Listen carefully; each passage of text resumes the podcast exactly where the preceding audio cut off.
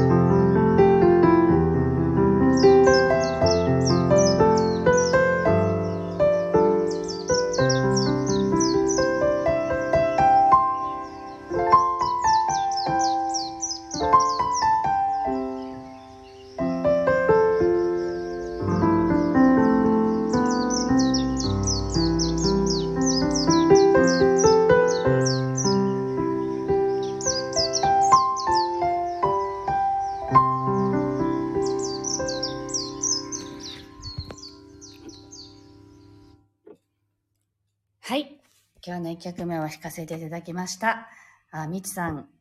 ちかこさん、がっこさん、ルーム4433、おはようございます。エンジェルキャットさんもおはようございます。鳥の声、いいですよね。なんか今朝は、あ今日も行こうと思って、6時ぐらいに起きて、あの、行こうって言っても、あの、3階に住んでるんですけど、下に降りるだけなんですけどね。あの、隣のお家も結構気があって、そこに止まってる鳥たちがすごい泣いてるんですよね。なので、まあ今日は撮ってたら娘も起きてきて、気づいたら後ろに立っていたみたいなね。そんな感じでしたけど、そんな感じで撮っています。で、今日ね、あのテーマを神頼みって書いたんですけど、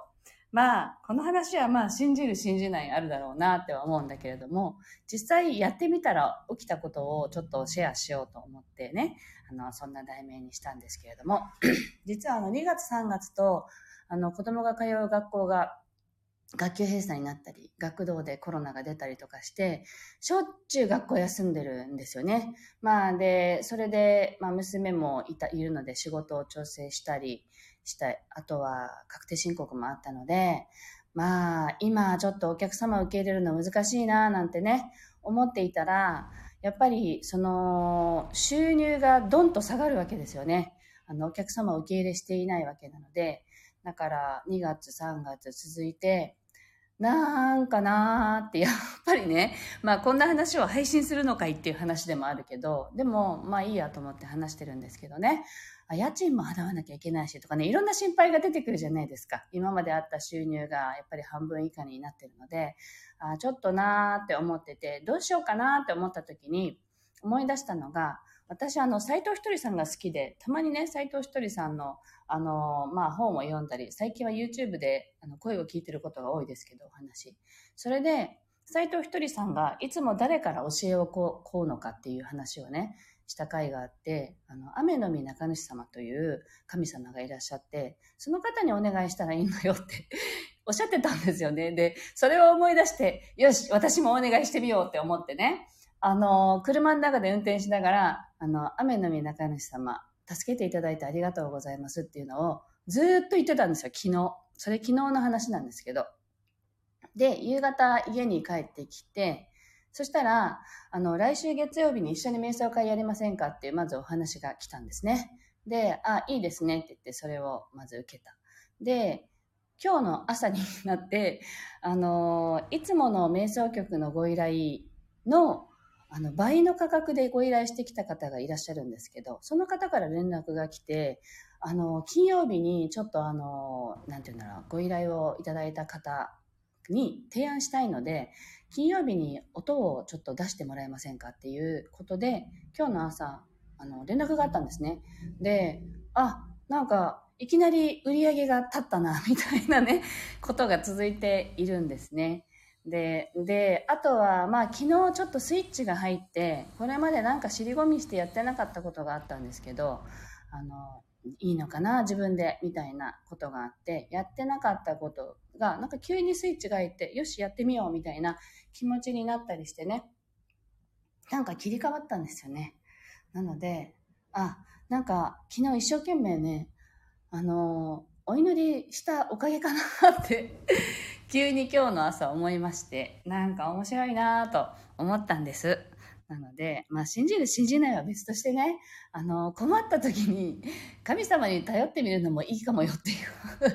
話です。だからまあ世の中って目に見えるものだけが全てじゃないですからね、実際に。あのまあいろんなこうね、スピリチュアル的な話をすると、ええー、って弾く方もいらっしゃるけど、私がちょうどやってるその音音だって目には見えないし、皆さんがこうやって聞いてるラジオだって目に見えないでしょ？それが世の中を作っていたりするものなんですよねっていつも思うんです。だから、あの、自分が困った時に、まあ自分の力でどうにかしようとしたって、だってできないもんっていうね、あの、昨日はそんな